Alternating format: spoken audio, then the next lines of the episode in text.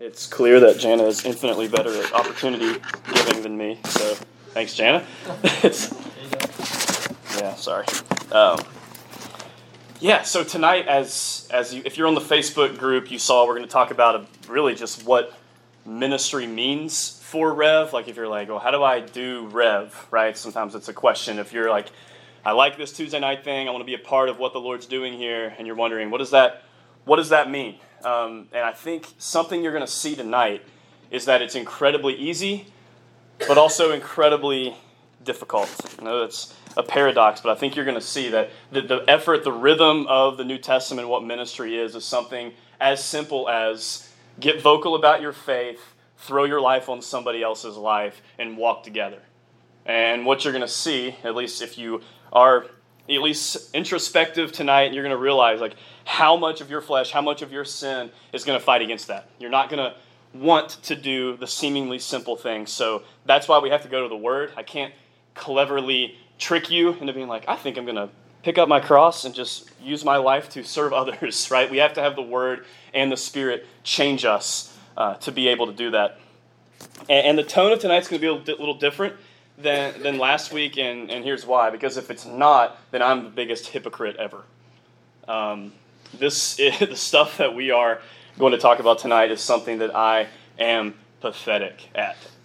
And, you know, it's even hard if you're on like the, some of the leadership team here. I kept telling them, like, it's Saturday. I'm still wrestling with this text. I don't know what's going on. I had just, I had doubts. I was reaching out to friends. I'm thinking, like, how am I supposed to teach this?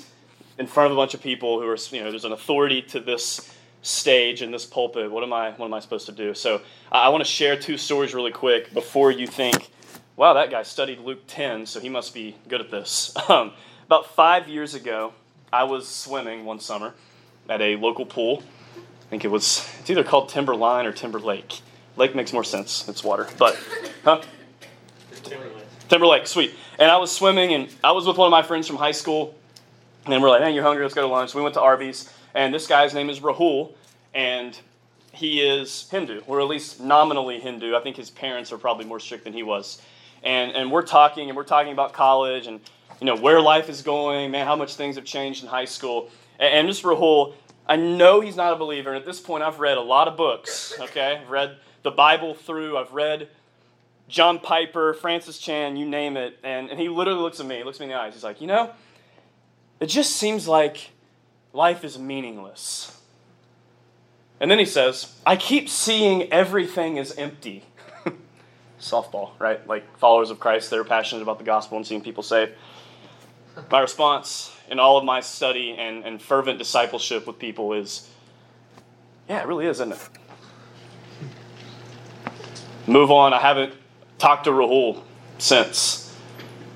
And, and just to, to flatten me and to clear my conscience even more, two Sundays ago, I'm, I'm here coming, get ready to go to church for morning worship, and a guy comes up to me and he's like, Really need some money. So I'm like, I don't have any cash, but I'll take you to the gas station, right? It's kind of what you're supposed to do.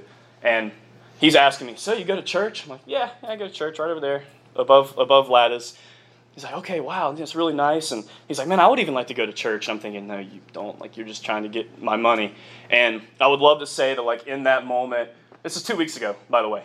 And I would love to say in that moment, I stepped into that and I was like, man, like, I would love for you to go to church, and here's why. Like, Christ has done so much for me. I know what he can, he can do for you. But instead, like, I gave him $20, and I don't know if I'll see him ever again. Uh, so, so whenever we, we talk about advancing the gospel, it's going to look like us deciding that Jesus and the gospel are worth changing those types of situations into situations where we step in with boldness and, share our faith.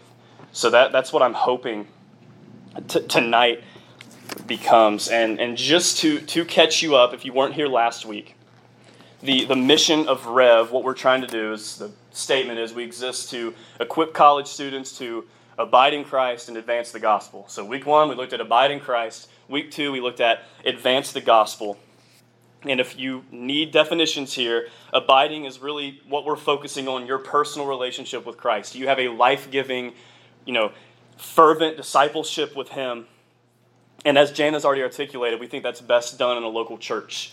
Uh, we want you to be a part of a local church. If you don't have one, welcome. We would love to see you on Sunday mornings and, and to join up with what the Lord's doing at MCF. But if you're also just visiting and you're just like, I just want to be out worshiping with people my age, uh, we just encourage you to plug in with your church, get close to Christ, and abide in Him with your brothers and sisters at your local church.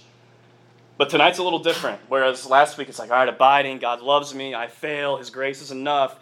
And it's like, all right, we can all get on board with that. But tonight is advancing the gospel. We want to see you go and make disciples in whatever context you're living in, which obviously for most of you, it's college, right? We want to see that happen. And this is why Jana also mentioned discipleship. You'll hear us throw the word around D groups. That's short for discipleship groups. I guess discipleship's too long to say. Uh, but that is different than, than small groups. What that is, is you saying, I want to go make disciples and I don't know how. So will somebody train me how to do that? It's a little different where in small groups, you know, you're kind of with each other for a year and you're, you're really building that community, and that's good.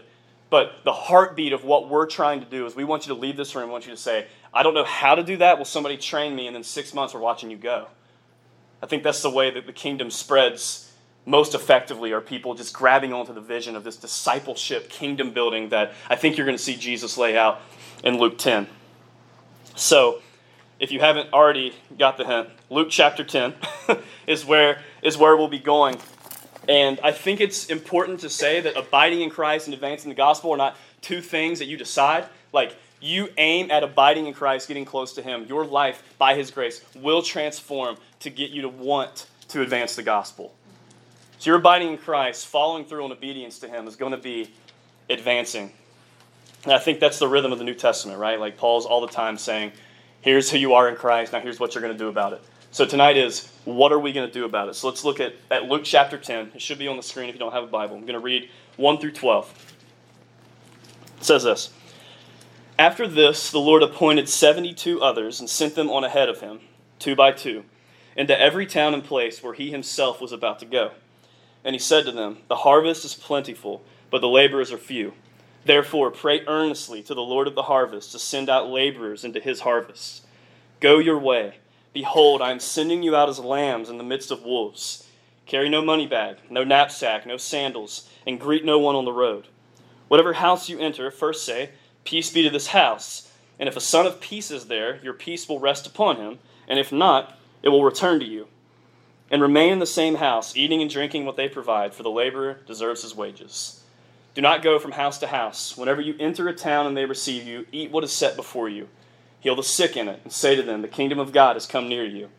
But whenever you enter a town and they do not receive you, go into its streets and say, Even the dust of your town that clings to our feet we wipe off against you. Nevertheless, know this, that the kingdom of God has come near. I tell you, it will be more bearable in that day for Sodom than for that town. Let's pray.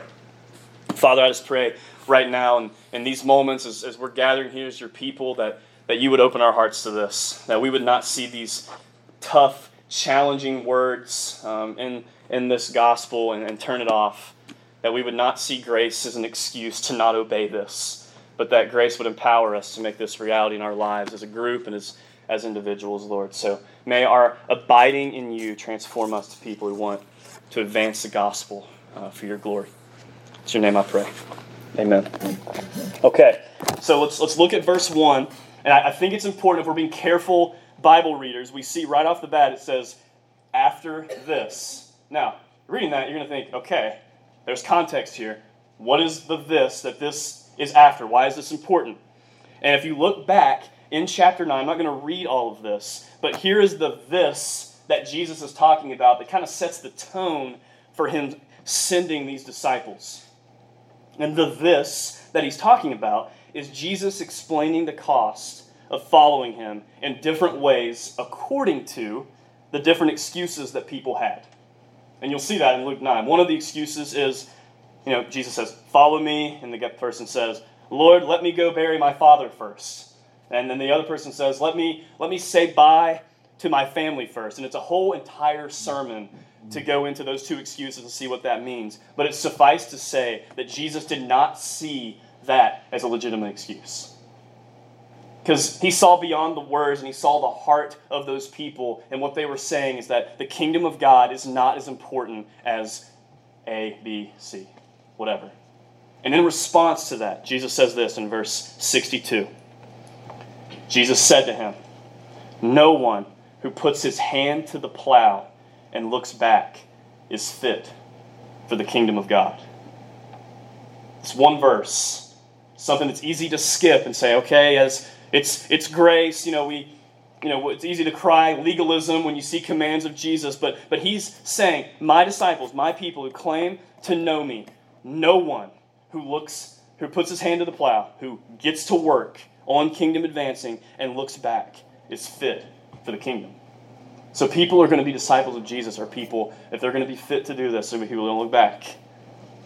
Proverbs 14, 4, when I, when I think of plow, I kind of think of, and maybe it's because I've read, I don't, I don't have experience with oxen, but I, I, do think of oxen, right? And Proverbs 14, 4 says this Where there are no oxen, the manger is clean, but abundant crops come by the strength of an ox. Now, I think there's application here for those of us that raise oxen, right? It is true that if there are no oxen, your manger will be clean. And if you want work done, put the ox, he won't say oxes, that's not right, oxen to work. But I think here, as kingdom building disciples, that the point can be applied that where there's no work, our churches, our groups will be clean. But abundant crops, abundant harvest, people coming to know Jesus are going to come by the strength of people to get to work. People who put their hand to the plow and don't look back because this is the most important thing to them. People who belong to the kingdom of God are people always advancing against the enemy's kingdom. That's the point. We're pushing back darkness. We're sharing the gospel. We're relieving suffering, but especially eternal suffering. That's what we're after. In 2015, there were 13,321 students at Marshall. And the kingdom of darkness, controlled by the devil, is big, and it's seemingly mighty, and it's scary, and also the, probably the most relevant thing is that it's real on our campus. We could have 15 healthy, thriving, growing campus ministries and hardly not even make a dent in 13,000. So, what is God's answer? Is He saying, well, Marshall's lost, can't do anything? No, by His word to our hearts, like tonight. He's saying, I want my disciples belonging to my bride to advance this mission and what they're doing. You guys could have ended up at any other college, but you chose Marshall. Best decision ever, right? You're here. You're here. And there's 13,000 some not knowing the hearts of every single person, we can it's safe to assume there are people, maybe people in this room, who belong to that kingdom of darkness. They have no shot without people opening their mouths and God's grace working through that. So let's commit tonight as we look at this text and let it change us. Now we're not going to look back. This room can, can change the whole world. You realize that, right? Like it's going to take, if five of us decide, you know what?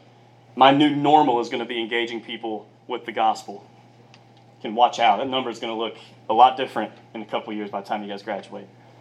So let's look back at verse 1. We're going to walk through this, squeezing everything we can. It says this After this, the Lord appointed 72 others and sent them on ahead of him, two by two, into every town and place where he himself was about to go. Once again, the Lord himself appointed these followers of his to go. And I want you to see something. Note the amount of experience that these disciples have.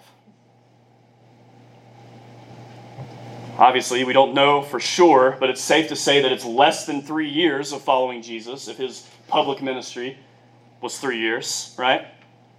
They didn't have the whole New Testament at this point, yet Jesus saying to his disciples, I want you to go and spread the kingdom of God. Which means, listen, one of the biggest tricks of the devil, and it is pervasive even in discipleship is that we think we have to get to this point before we're able to share our faith.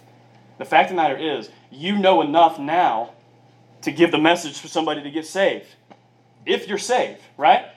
You know enough to spread this. And Jesus didn't say, All right, I know you guys aren't quite ready. We need to go through Bible school for a while. He says, No, two by two, 72 of you, let's go. Go into this town. And it seems like that willingness and obedience is more important than a full, robust, robust theological understanding of all the intricacies of God. Now, listen, I'm not saying that that stuff's not important. I'm saying it's easy to get trapped up in that before we actually go and advance. You guys, have, you guys have been there, right? Like I've talked to you and we thought, all right, we need to start. We need to start sharing our faith. And what's the first thing we say? I just don't feel like I know enough. If you're saved, you know enough to spread the kingdom. And I think this is the paradigm shift that I would love to see just our church. I think a lot of churches are doing this already, but especially in campus ministry, we have got to make this shift from knowledge based discipleship to obedience based discipleship. It's so easy. I was part of this problem. I read more books than I talked to people about my faith. That's got to be heavy for us if we're going to advance. We cannot be okay with gathering up all this knowledge and never stepping in to the world of somebody so they might come to know Christ and advance the gospel. This was the rhythm of the New Testament. Take what you've heard about the Lord defeating sin and death and go share it. And then you grow in knowledge because you want to know the God who has done this. You want to know the God who is on this mission. It's interesting here that Jesus appoints them, sends them on ahead, and then we see that it's two by two. It's interesting. I don't know that all ministry has to be done necessarily two by two, but I think there is a principle here for us, at least contextually, that this type of ministry, like some of us tonight, hopefully you're going to respond and think, you know what? Okay, I'm already halfway ish into week two, and I have not engaged with a non believer yet. I want to change that. I think it's going to be important to get a partner. Clearly, Jesus had 72, and he said, Go, two, two by two. Yeah, you two, you're on a team and you go. And I think there's a lot of strategic reasons for this. Here, here's three if you want to write this down it's accountability for sin, it's helping each other's weaknesses, and it's also a continual reminder of the mission. If we make private decisions tonight in our own heart, then I'm going to share the gospel more, and we don't tell anybody to hold us to that, there's a chance that it's going to just be fickle and fly away, right? We're not going to continue advancing. So Jesus says, Go. I know you've only been with me. We don't know exactly how long at this point, less than three years. But I want you to go into every town, two by two. And also, we have to highlight the fact that Jesus says, Go into every town. Now, there was a specific purpose. Jesus was reaching Jerusalem first, so that eventually he would reach the ends of the earth. But I think practically for us, we need to know, and if you read the whole Bible, you know the point is for the kingdom of God to spread to every corner of the earth. Jesus always sent people. It's like, all right, go into every town, go into this, go. Even even the number 70, some, some translations say 70, some say 72. Scholars will say this matches the number of people groups in the world. He's saying, my point is to get this everywhere.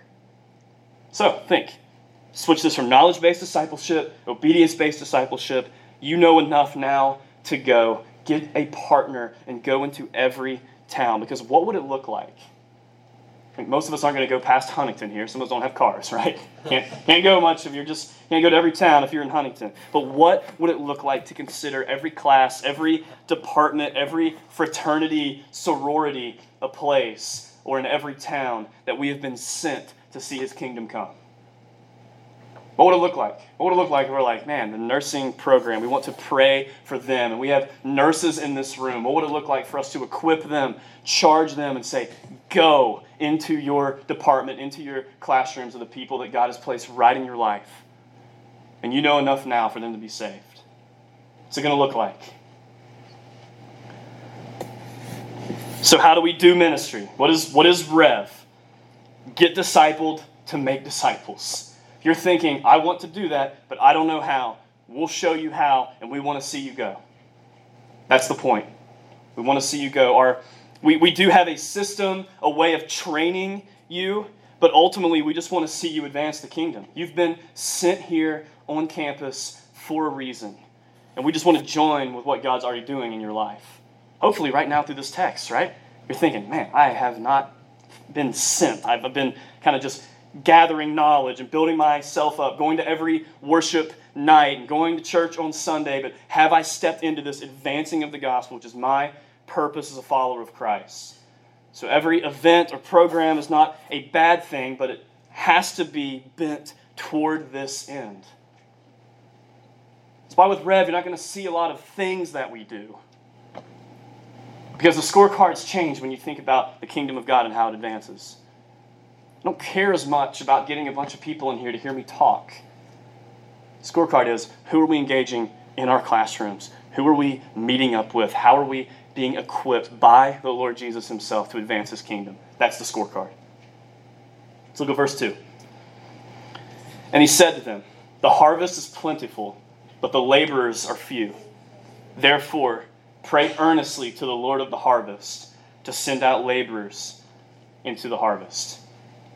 So Jesus thought it necessary to give us some information for this going. Here's what he says The harvest, or people to reach with the gospel, is huge, but the people willing to reach the harvest is small.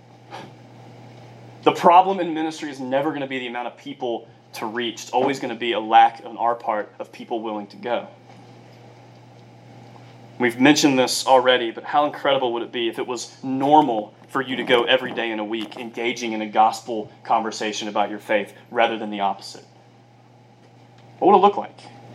Once again, remember, this is a guy who literally got the softball from a Hindu, okay? Not, not good at this. I'm in accountability groups that every week they're asking me, who are you sharing your faith? And I am ashamed to admit I've said nobody so far. That's why it's hard to stand up here. I do know that the harvest is plentiful, and I pray that I respond to this and think, okay, laborers are few, there's not a lot of them. I want to join that. And what is our response to the fact that the harvest is plentiful and the laborers are few? It's denoted by that word, therefore, right? It means this next thing is because of what the first thing is. Here's what we do we pray. We pray to the Lord of the harvest. We pray earnestly with real fervor. I'm not talking kind of general airstrike prayers where we're like, Lord, save Marshall. It's getting in these people's lives enough to be able to stop the airstrike prayers, and it's going to look more like shotgun or sniper prayers, right? And that's violent. But, but snipers are precise and shotguns are in your face. What's it going to look like to know these people enough? To pray specific, gospel centered prayers for them. And I want to ask this like, this leadership team, this church, one of the things we pray for are for college students to come so we can send them into the campus. And some of you tonight could be the very answer to prayers that we've been praying all summer. We've said the Huntington harvest is huge, the campus harvest is huge. Lord, will you send laborers, people that work nine to five that can't be there? You guys can. Maybe you're the answer to that prayer. I want us to refuse to be a ministry marked by just gathering and enjoying each other. Refuse that. Let's be a ministry marked by desperate begging for God to use us in this harvest. Notice, this is hard, right? It's easy, pray and go, but everything in us right now is making excuses. Okay, yeah, I'll start praying, but I, you know, the moment comes in that softball conversation, right? What's it going to be? Let's look at verse 3 and 4. keeps going. He gives some instructions here. Jesus says, Go your way. Behold, I'm sending you out as lambs. Oh, lost my place, sorry. Lambs in the midst of wolves. Carry no money bag, no knapsack, no sandals, and greet no one on the road. So after telling them to pray for people who will be sent, he's like, All right, go your way. Like, pray to the harvest, but also go. Like, there's not going to be just people that pray. And, you know, Pray if you're in a harvest, which you are if you're breathing. Go. Few characteristics of our going. Here's what he says We are lambs among wolves. Few things about how lambs operate when they're in a wolf pack. Lambs don't walk around with a swagger that says they're more powerful and bigger and badder than the wolves. It's never been the point. The wolf, like the little lamb, doesn't hop on in be like, y'all want what I got? like, no, your lunch, right? But for followers of Christ that are these lambs sent in to the wolf pack, we do walk with the confidence knowing that the shepherd can snap a wolf's neck, right? There is a strength filled weakness that clearly Jesus is saying it's going to be dangerous, it's going to be hard, but the harvest is plentiful walk out there, go your way, but you're a lamb among wolves. You've got to rely on me. Doesn't say you're a bigger wolf amongst little tiny wolves. Also, something else. We need to look around our lives on campus, and if you notice that you're surrounded by a bunch of sheep in our safe sheep pens, we might not be missional. It's easy to say, all right, we're going to go. Tuesday was good. The Lord showed up, and then we just kind of go into campus and find our other sheep and huddle in, build our fence, and talk about the wolves. That's not going. Are we surrounded by wolves that we are trying to reach with the gospel? After he says this, it's interesting. Jesus is like, all right, you don't need any money. You don't need any knapsack, no sandals. Some scholars, I thought that, I was like, why is it important to be barefoot? I'm not sure. But the scholars say that what they mean is don't bring extra sandals. So they got sandals in your feet, you don't got to turn in your Nikes. But I think what God is trying to say is that these disciples were stripped of everything that they could have found comfort and rest in. Because later in the book, in Luke 22, Jesus literally tells them to take all of these things. He's like, all right, take your knapsack, take your sandals, bring an extra tunic for somebody who might need it. But the point seems clear that we don't need anything but God in this mission. The moment that the knapsack and the money bags of ministry become the thing that we think are reaching people is the moment that we might not be relying on God alone. Yes, those things are good tools to use. But clearly, in this going, not needed necessarily. Got to think less about what we can do to get people here, get people to our church, and, and more about how can I enter their lives and bring them the gospel. And in that, you're going to find yourself needing to rely on the shepherd. You're like, I'm a little lamb. There's wolves everywhere. I need a big, strong shepherd that's able to save and able to protect. Also, more context here. It's weird that Jesus tells them not to greet anybody, okay? Like, sorry, can't greet you. I'm trying to share the gospel with you. It's probably not the best strategy. Um, Jews in this day, what they would do, a greeting would be more like a sit down, have a meal, long party kind of thing. So, what Jesus is saying is the mission is urgent. Once again, don't hear me saying no more meals, okay? It's probably a good thing to have non believers over to your house and eat with them. But in this particular context, and applies across the board to us, Jesus saying, there's not really time here. Don't greet anybody on the road. Don't take extra sandals. Don't take the money bag. Rely on me. Go into this wolf pack. Share and advance the kingdom. Let's look at 5 through 8. This is more specific instructions. This is harder for us contextually, but hopefully we can get this. Verse 5 Whatever house you enter, first say, Peace be to this house. And if a son of peace is there, your peace will rest upon him. But if not, it will return to you. And remain in the same house, eating and drinking what they provide. For the laborer deserves his wages. Do not go from house to house. Whenever you enter a town and they receive you, eat what is set before you. Now, before going in, we can spend time, if you're curious about the study behind the context, like do you think we should actually walk up in our class and like you're giving introductions, you're like, peace be to this house, and like wait for the peace to rest on somebody? Maybe not the best strategy, but there's contextualization here. And here it is. I want to give you these quick pointers to understand what he's saying. First of all, you enter a house. You enter their world. There is importance in getting close to people.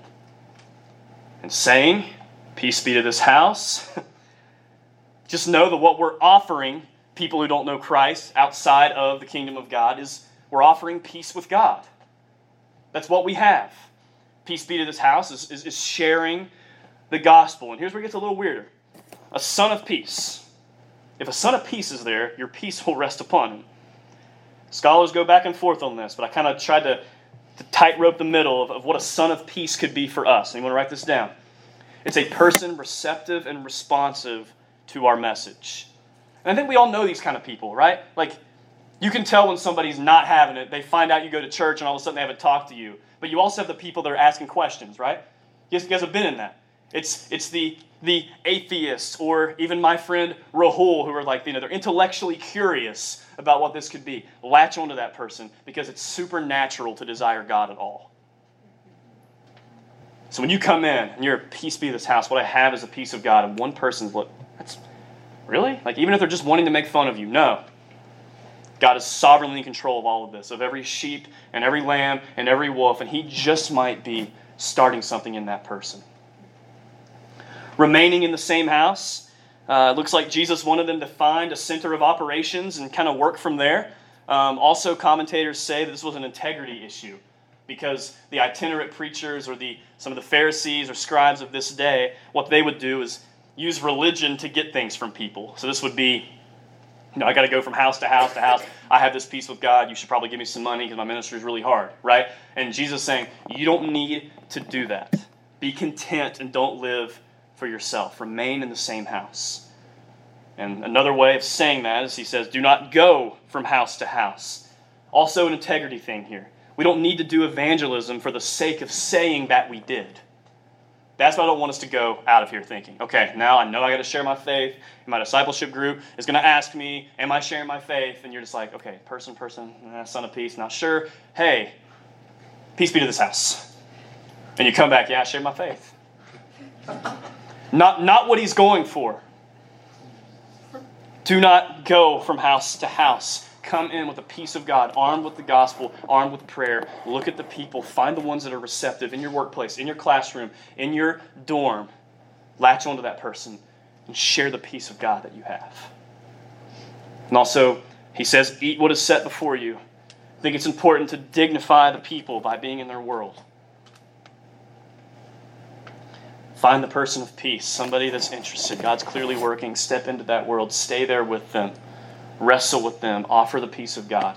Hopefully, God will grant them repentance and they can join the kingdom. Join your two by two as we get this thing going. So, application for us. Our ministry should not be predicated on setting up a ministry experience. We just got to join what God is already doing in people's hearts. Go into your classrooms with your eyes wide open. Be vocal about your faith. Probably not just screaming, Peace be to this house, but be vocal. People got to know. If they want peace from God, they're going to be they're going to go ask the people that seem to know him. Want people to know that you know him. And look for the ones that are receptive because it's a supernatural thing for them to desire God at all. We all know that in our flesh we don't desire God. If they want something, there must be something going on. A guy named Tim Chester says this is effective gospel ministry is long term, low key, and relational. I like that. Long term, low key, and relational. Let's look at verse 9. It says this Heal the sick in it, this is in the house that they're entering, and say to them, The kingdom of God has come near to you. So, in that moment, when you're entering in, you've ate what they set before you, you found a person of peace, they're receptive, you're talking, you're in this world, what do you do? Heal the sick. Don't hear me say, go be faith healers, okay? I think there was a specific anointing here. Not that God still doesn't use people to heal, but it seemed like these apostles had a specific miracle, faith filled gift in this moment, in these moments or these years or days, how long their ministry lasts, to be able to do that. But I think there's a practical application, and maybe if you've shared your faith before, you've seen this. A lot of times, the doorway in to a person's house is them sharing a prayer request of something that's gone wrong in their house, something that's gone wrong in their life, right? Like you're in, and they might not want anything to do with the gospel, but then all of a sudden something goes wrong, and they text you, "Hey, pray for me," right? Yeah. Take it. Heal the sick. Pray for the healing of that specific person, but never, ever, ever forget to back it up with the gospel be bold and ask God for miracles in that person's life and be ready to show them that the kingdom of God is here. I'm afraid sometimes, and this is me, we're, we're way better at becoming friends with people who don't know the Lord than we are at sharing our faith with them. it seems here that not that friendship evangelism is bad, but it seems like Jesus has a certain urgency that should at least look like actively sharing the peace of God that we have, right? Heal the sick. Let them know the kingdom of God has come near. So we finally get to the, the message that we're sharing. We need to let them know the kingdom of God is here because the King of Kings is one.